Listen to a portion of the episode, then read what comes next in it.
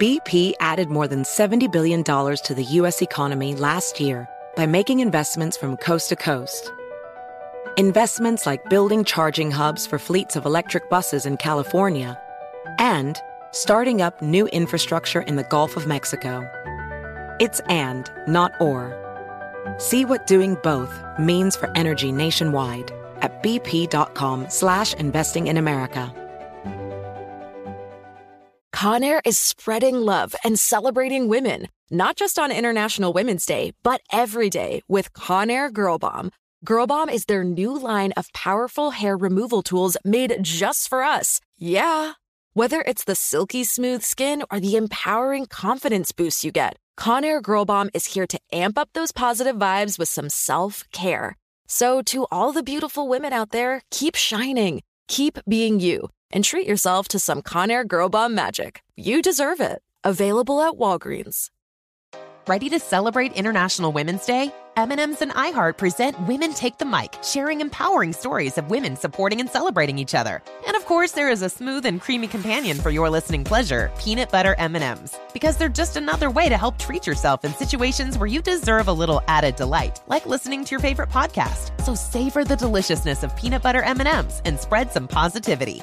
From breaking glass ceilings to dominating in sports and entertainment, women truly are unstoppable.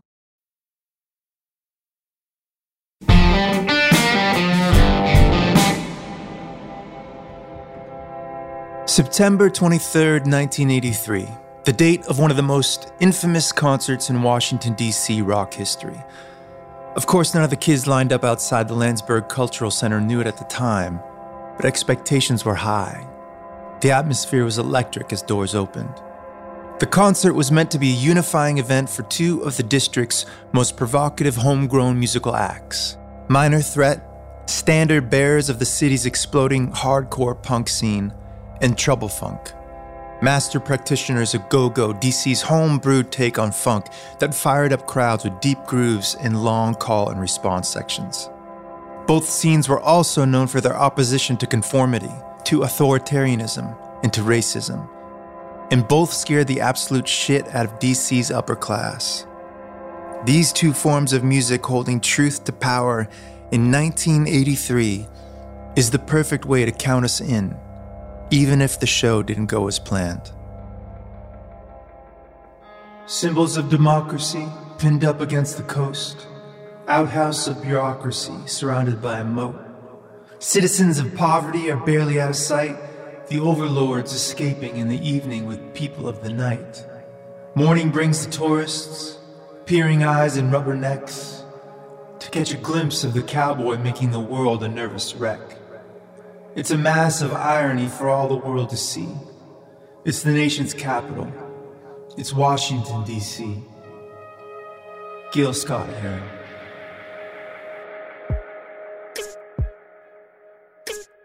Washington, D C is a city built from the ground up for a specific purpose. On July sixteenth, seventeen ninety, none other than George Washington signed into law the Residence Act. The act decreed that in ten years' time, a new city would be built along the River Potomac to serve as the permanent seat of the government of the United States of America. And who would build this new capital city? Washington went to work at once surveying the land, but of course, he didn't build it. Paris-born engineer and Revolutionary War veteran Pierre-Charles L'Enfant, the most French name ever, drew up the plans. He picked the locations for the President's House, the White House, and the People's House, the U S Capitol. But he didn't actually build them, of course. Not long after Washington and his Frenchman engineer built up the plans, the real workers entered the scene. We don't know most of their names. They were all poor. Many of them were black, and many of them were slaves. That's right, in case you did not know, slave labor was used to build our country's symbol of freedom. The work that started back in seventeen ninety got a serious slowdown when British troops briefly took Washington, D C in the War of eighteen twelve and burned government buildings throughout the city. When the British were pushed out a few days later, I'll let you guess who was left to do the repair work. By eighteen thirty, proving that hypocrisy has no bottom, D C served as a major hub for the slave trade. Just blocks west of the U S Capitol, countless families are ripped apart and shipped to brutal plantations throughout the Deep South, and it wasn't until eighteen sixty-two that slavery was officially abolished in Washington, D C. This was D C's beginning. It's really no wonder that D C is a city of contradictions. There's the symbol of freedom, the people's voice, and then there's the reality of the city built on a swamp, stuck between two states with none to call home. The district is the place where some of the most powerful people in the world go to work, where our laws take root, where corruption is more embedded than bedbugs in Paris, but also where hope can always be and must be rekindled by those who can cut through the muck, the mire, and the mazes. In other words, the perfect petri dish for some of the most fierce and fiercely independent musicians in America. And it's a good thing that they're there, to keep an eye on the upper crust, to call bullshit when they see it, to sing it in a song that lasts longer than a term. Because even if it takes the rest of us a while to catch on, sooner or later, we are all singing the same tune.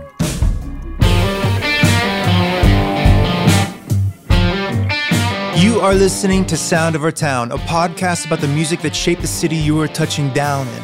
It is also about being present to hear and experience its best music happening right now and what sounds and places have shaped the city's culture. It is about the abiding ritual of getting together in a room to listen and why that matters. This is the Anti-Content Podcast because it is encouraging you to ignore all the other content and get out there and participate in the sounds being created around you. In this season two of Sound of Our Town, I'll introduce you to the real places and sonic stories echoing in a particular city so that your travel and your life is enriched with music. I am your host, Will Daly. I'm an independent D I Y songwriter and touring artist. I've been doing this a while, and frankly, this show is a reminder to myself how important live music is to our existence. The business of it kicks you around, but the crowd never lets you down when you come with the truth. And in this episode, we are sprinkling some truth on Washington, D C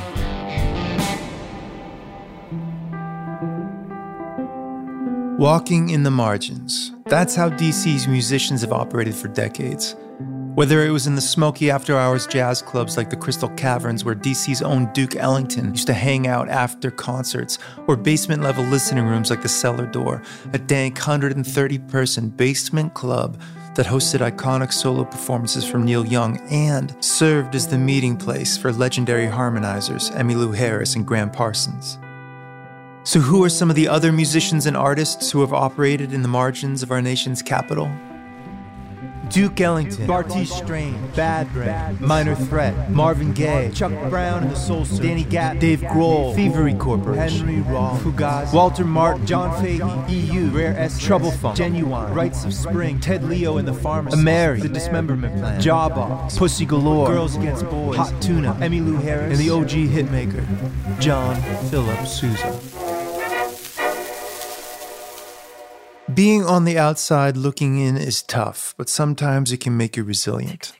Despite the brutality of Washington, D C's slave trade, there was a strong free black community even before the Civil War. And in eighteen sixty-seven, Howard University was founded and became a beacon for a thriving African-American business class. The federal government, which had spent the last century denying their rights, was suddenly, thanks to federal pay requirements, an attractive employer. U Street was nicknamed Black Broadway for its number of black-owned theaters and music clubs. The city became a hotbed for R and B and soul in the nineteen sixties, nurturing homegrown talents like Marvin Gaye. And by nineteen seventy-five, the authority of George Clinton dubbed D C Chocolate City in Parliament's album-length tribute to the nation's capital. It was around this time that local artists like Chuck Brown and the Soul Searchers, Trouble Funk, and Rare Essence began developing a new style, one that would keep the dancers going and going on the dance floor. So they called it go-go music. In addition to drum kit, go-go features, congos, and hand percussion all working together to create a deep, deep pocket. Over the top of all this, singers fire up the crowds with call and response chants lifted straight from the gospel tradition. The sound was so frenetic and fierce and funky that it quickly captured the ear of the city's white and black residents alike, and go-go began to reach beyond the river and fill up venues like the famed nine thirty Club. The crowds, the energy, and the noise of the intense rhythms were too much for the upper crust. Go-go became the scapegoat for the street violence and drugs that were prevalent in the district in the nineteen eighties, and within a decade, nearly every go-go venue and event were pushed out of the city. At nearly the same time, hardcore's music slam dancing mosh pit culture was starting to provoke a similar, although less intense, response. House shows and underground venues were shut down. It is sadly a fitting symbol that two of Washington, D C's most celebrated homegrown music cultures were largely pushed to the side by the turn of the century. Of course, musicians, as always, have found ways to carry on in the margins. So let's explore some of the spots fighting to keep Washington, D C's music culture alive and hold truth to power. Our first stop in D C may surprise you. It's not a grand historic building like the Howard Theater. It's not a rock club like Pearl Street Warehouse. At first glance, the corner of seventh street Northwest and Florida Avenue is nothing special. But the seeker of good music knows better. Underneath the street sign for seventh street is another sign marking the block as Chuck Brown Way, named in honor of the originator of go-go music in D C. Your basic strip mall-style cell phone store called Central Communications sits at the corner, surrounded by high-rise buildings and other gleaming signifiers of gentrification. Inside, in addition to cell phones, the owner, Donald Campbell, sells go-go tapes and C Ds. Outside, a loudspeaker pumps go-go music all day, in and out. In two thousand nineteen, the music was almost halted when nearby residents complained about the volume, and T-Mobile representatives asked Donald to turn off the music. Longtime residents revolted and began a protest campaign called Don't Mute D C. For days, they gathered out front of the store to blast go-go music, dance, and voice their frustrations at once again D C's homegrown culture being pushed aside in favor of the interests of the wealthy. The movement gained national attention, and eventually, the C E O of T-Mobile had to intercede to say Central Communications could continue to play go-go music. A nearby luxury apartment building, The Shea, has an eighty-foot mural featuring images of Chuck Brown and the Soul Searchers and the Junkyard Band, another early go-go group featuring kids from the nearby Berry Farm projects. All of them in the mural playing homemade instruments in a joyous tribute to Go-Go City. Meanwhile, over the past four years, Don't Mute D C movement keeps going strong to support local arts, music, and community in the district. Do not silence the people. And don't silence your own city's art. You will miss out on your own legacy. To stand at the spot of the mural is to bear witness to a time when locals stood their ground and refused to be drowned out. It will set the tone for everything we're going to visit. So buy a go-go tape and bring some of that same Don't Mute D C energy to your local arts community. And if all this music talk has got you jonesing for a show, right around the corner is D C nine. An excellent independent music club where you can see rising local and touring acts almost any night of the week.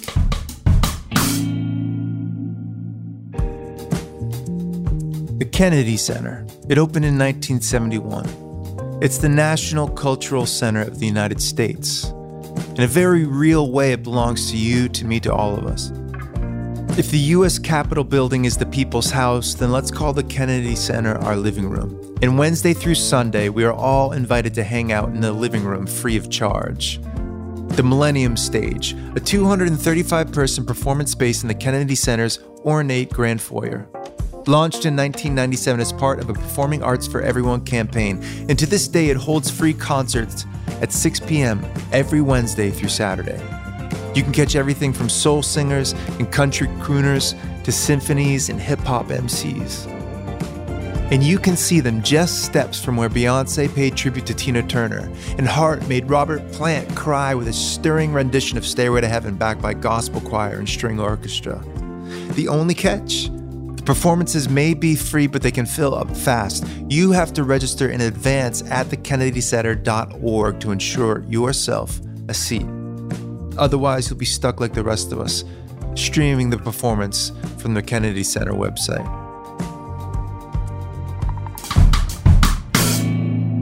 Going back to the nineteen sixties folk music boom, there have always been a handful of historic listening rooms in the D C area, like the iconic Cellar Door, which hosted pivotal solo concerts by Neil Young, as well as Emmylou Harris, whose partnership with Gram Parsons began with an impromptu duet at the club for a rumored audience of six people.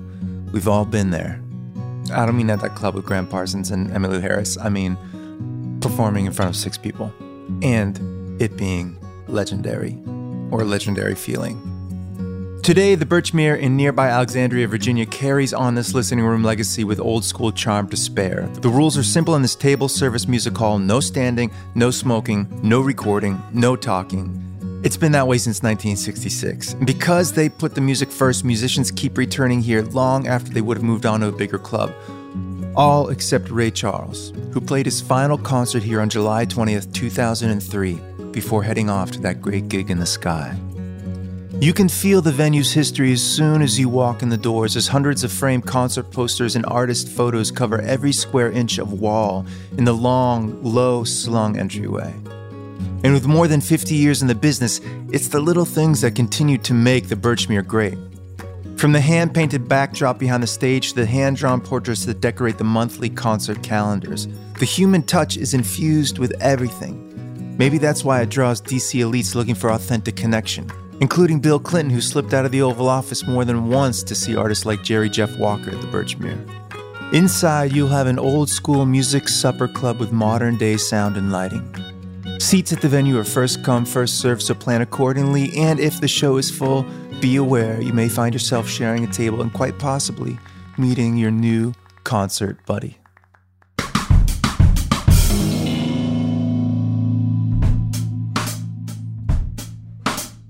There is no current music club in Washington, D C more steeped in history than the nine thirty Club. Originally opened in nineteen eighty, by Dodie DeSanto and John Bowers as a tiny two hundred person club at the now legendary address of nine thirty F Street. More on that in a minute. The club set up shop in nineteen ninety-six at its current location, eight fifteen V Street Northwest, in a larger twelve hundred person space. The venue has hosted countless legendary artists from Patti Smith to George Clinton to Bob Dylan over the years. But they've continued to provide an important outlet for local artists as a critical venue for D C's hardcore and go-go bands. From the iconic nine thirty Club cupcakes served backstage to the wheeled stage that can be moved forward and backwards to create the perfect room for any audience size, it's a venue where music and musicians are revered. My first show there was opening for the hippie regalness of Queen, Grace Potter, and the Nocturnals. You know going in that nine thirty was the ideal room for a special show. The people expect the best on that stage. It means something to be on that stage, and somewhere in that chemistry you find your best self standing up there. In May of two thousand twenty-three, I M P, the promoters behind the nine thirty Club, The Anthem, and more, announced a new performance space next door to the nine thirty Club. The four hundred fifty person space called the Atlantis is meant to evoke the vibe of the club's original location. It opened forty-four years after the original with an audacious run of forty-four concerts from artists like Jeff Tweedy, Foo Fighters, and D C's go-go pioneers Trouble Funk. Much like the larger nine thirty Club, it features a wraparound balcony above its small dance floor, so although it's tight, there are great sightlines everywhere.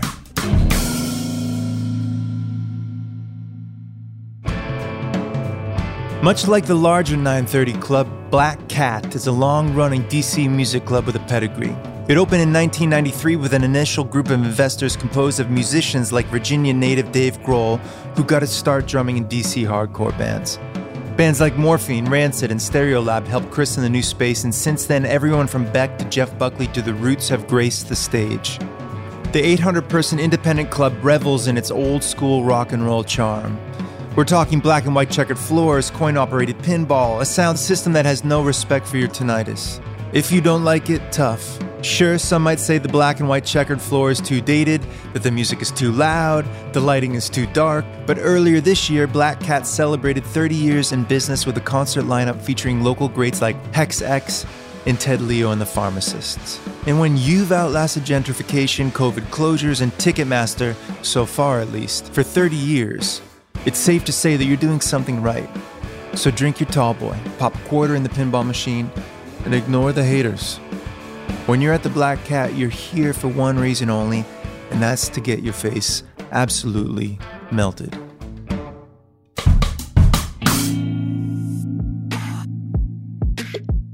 When looking for a musical feast, you might be surprised to find out that one of D C's best hidden gems is also one of the city's best places for pie. Pie Shop D C is a labor of love for owner and pie maker Sandra Basanti. She and her husband Stephen McKeever opened in twenty ten as a way to help pay the bills while playing in local bands. The menu is divided between sweet and savory pies with everything from sour cherry to mochella, a chicken pie whose name is a hat tip to the D C Grassroots Go-Go Music Festival. The real treat, however, is upstairs on a tiny stage that McKeever built by hand. In a room holding only about seventy listeners, crowds gather around whiskey barrels to hear up-and-coming bands play one of the district's most intimate venues. A true hidden gem.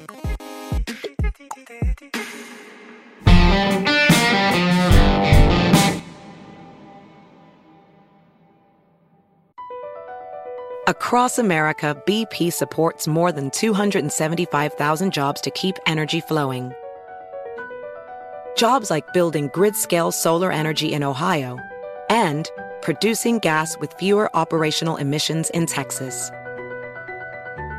It's and, not or.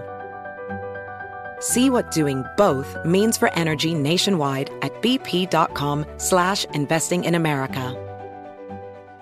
Tired of spills and stains on your sofa? Wash away your worries with Anabay. Anabay, the only sofa that's machine washable inside and out, where designer quality meets budget-friendly prices. That's right, sofas from only six hundred thirty-nine dollars. Anabay brings you a no-risk experience with pet-friendly, stain-resistant, and changeable slipcovers made with performance fabric, cloud-like comfort with high-resilience foam, and hypoallergenic featherless down that needs no fluffing. Their steel frame ensures longevity, and you can rearrange the modular pieces anytime. And here's the cherry on top, up to sixty percent off site-wide. It's backed by a thirty-day satisfaction guarantee, so if you're not absolutely in love, send it back for a full refund. No return shipping or restocking fees. Every penny back.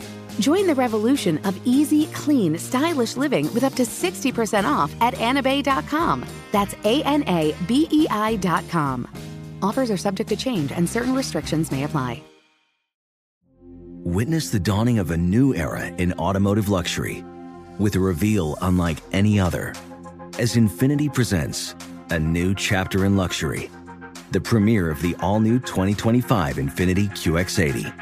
Join us March twentieth live from the Edge at Hudson Yards in New York City, featuring an unforgettable performance by Grammy and Academy Award-winning singer, songwriter, and composer, John Batiste. The all-new Infiniti Q X eighty is unlike any luxury S U V you've ever seen.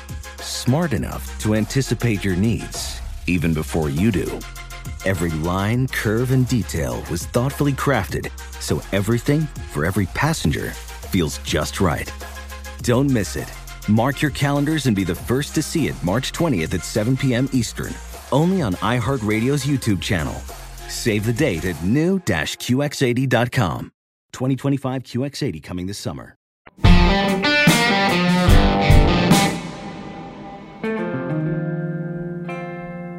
D C is home to a number of travel-worthy festivals, from the D C Jazz Festival to indie rock favored All Things Go at nearby Merriweather Post Pavilion. But if you're looking for a chance to hear some echoes of the past alongside glimpses of where the district's music is going, mark these days on your calendar. If you are itching to experience the down-home comforts of the Birchmere, be sure to check out the venue's annual tribute to Hank Williams on December twenty-ninth. You'll get to hear some of the district's best folk and acoustic performers like Jake Blount, Robin and Lucinda Williams, and many more pay their respects to Hank nearly seventy years after he was found dead in the backseat of a car just a few hours south of Bristol, Virginia. For a taste of D C's go-go heritage, keep an eye out for the surprisingly robust summer concert series at Martin Luther King Junior's Memorial Library. twenty twenty-three concerts feature bills like go-go pioneers Trouble Funk teaming with up-and-coming hardcore bands and a nod to the intertwined history of go-go and hardcore. The library also houses a permanent go-go and D C punk archive on the fourth floor where you can check out old fanzines, ticket stub, pictures, recordings, and more. And if you are looking for one of the biggest go-go gatherings in the country, then pencil in next to August nineteenth as D C pays tribute to the originator of go-go with the tenth annual Chuck Brown Day. This free outdoor concert brings together D C go-go lovers for a full day of music from the genre's originators and innovators every year at Fort DuPont Park. And that's a pretty full calendar.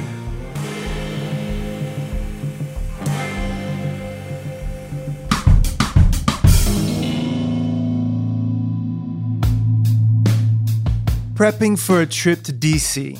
Whether you've just booked tickets to see your favorite band at the nine thirty Club or you're looking for some counter-programming to a day full of historic sightseeing, to learn more about D C's music culture, I recommend you check out the documentary Salad Days, A Decade of Punk in Washington, D C, which you can find streaming, or the great book by Natalie Hopkinson, Go Go Live, The Musical Life and Death of a Chocolate City. Of course, reading about music is sort of like dancing about politics, so direct your ears to classic go-go albums like Trouble Funk's Drop the Bomb or Chuck Brown and the Soul Searchers' Bustin' Loose, both of which have been sampled by dozens of hip-hop hits over the years. For a taste of D C's listening room legacy, be sure to put on Neil Young's Live at the Cellar Door. It's an incredible document of the legendary performer trying out new material in a beloved listening room. And for hardcore, I could go on for days about this band, but if you're going to start with one album, it should be Fugazi's Repeater, or Fugazi's End Hits, or The Argument, or In on the Kill Taker, or Red Medicine. But what am I talking about? Just just start with thirteen songs. thirteen songs, look at that record. And you start there, start at the beginning. Ian MacKaye and company go on an absolute tear and a punk landmark that inspired hundreds of alternative bands like Nirvana and Pearl Jam that would follow in their wake. And those, those things should keep you going, get you ready for your time in Washington, D C.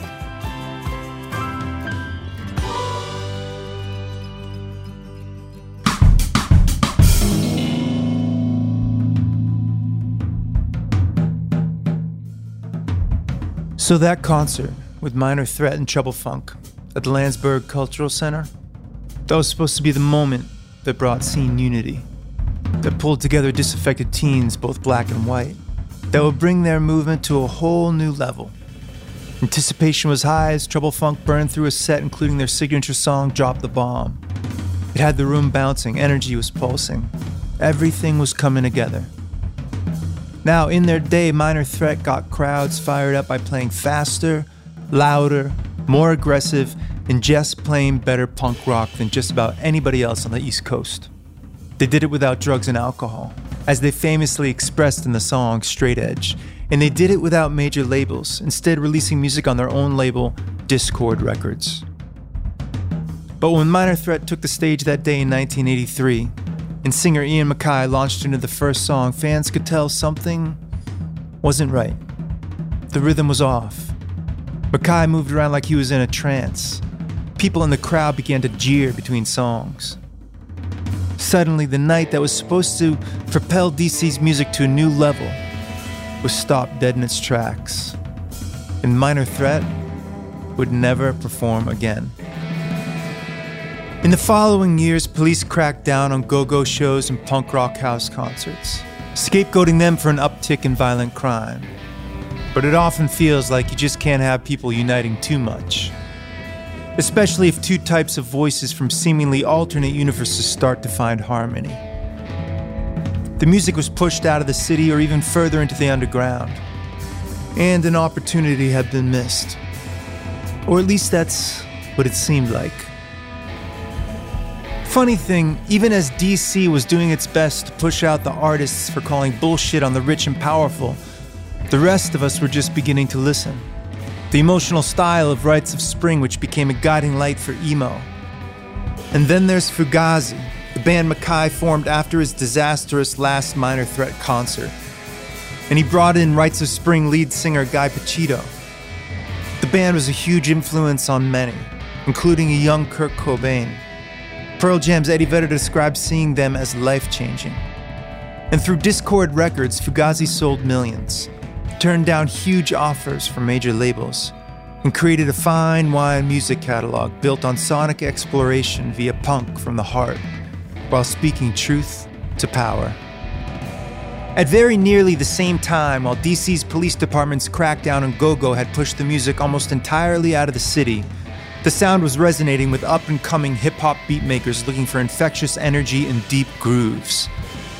Producer Pharrell, who grew up in nearby Virginia Beach, took his love of go-go even further when he used a sample from Chuck Brown's Bustin' Loose as the main backbone for mega hit Hot in Here by Nelly.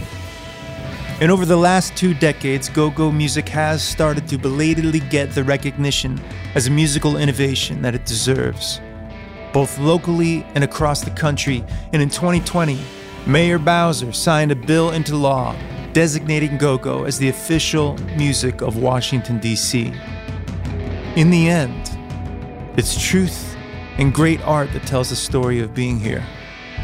Those are the factors that always remain. The American legacy of music is steeped in it. It just may be our greatest export.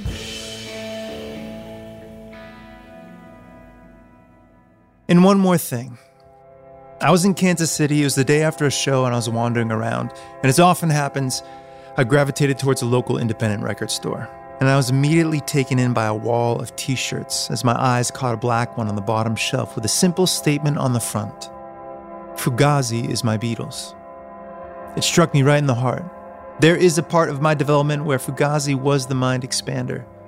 I was present for the release of their mighty career wrap-up albums, End Hits and The Argument. Now, so should I get this shirt? I don't really need a new t-shirt. I don't need to spend money on the road. But I do love Fugazi in a different way than I love the Beatles. And I love this mighty bold t-shirt statement with just the right touch of cheeky. And then I imagined myself walking around with this fighting words kind of statement on my chest. And I just didn't think we needed another take, another bold statement that really doesn't help anyone's situation in any way. If I wore this shirt, would I then have to make a series of TikToks advocating for this position, you know, and then say, leave a comment below and let me know what you think and other bullshit. Then all of a sudden, I'm the Fugazi is my Beatles TikTok guy with a hardcore following and so many people hating me and loving me. And that becomes my life, and I don't really need that. I imagine myself walking down the street, getting dirty looks, engaging in debates that don't need to happen. We have enough takes, enough unnecessary debates. And speaking of Washington, D C, division is an economy that doesn't need my participation. I love Fugazi. I love the Beatles. And they didn't have my size.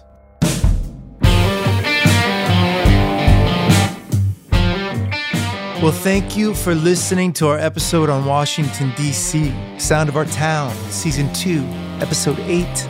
Eight episodes already in Season two. Four more left, three cities and a special bonus episode. What um, would really help us get those other four done and get a third season would be if you follow this wherever you get podcasts. And if you take a second to write a review, wherever that is. That is actually how podcast babies are made.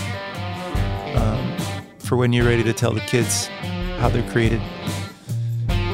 Sound of Our Town is a production of iHeartRadio and Double Elvis. It's executively produced by Jake Brennan and Brady Sadler. Audio engineering by Matt Bowden. It's produced, written, created, scored, and spoken by me, Will Daly. We met earlier. This episode's head writer is Patrick Coleman. I did the music in this episode, and if you want to hear more of my stuff, we just got to find a place that streams music.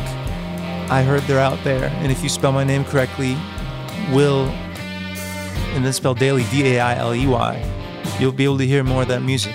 And I'm always out there playing somewhere, and I hope it's to make it to your city, so I can play there, so I can cover it for an episode. And until then, thank you for your ears.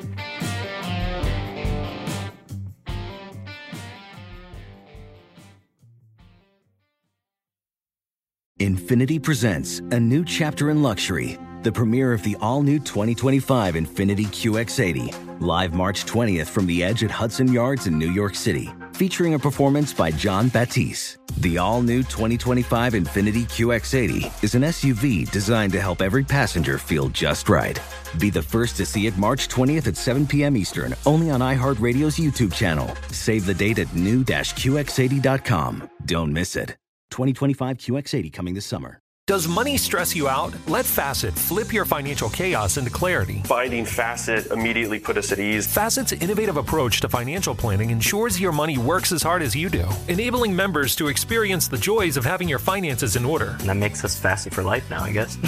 Visit Facet dot com, F A C E T dot com to learn more. This ad is sponsored by Facet. Facet Wealth is an S E C-registered investment advisor. This is not an offer to buy or sell securities, nor is it investment, legal, or tax advice. These testimonials are from current Facet members who are not compensated. All opinions are their own and not a guarantee of a similar outcome.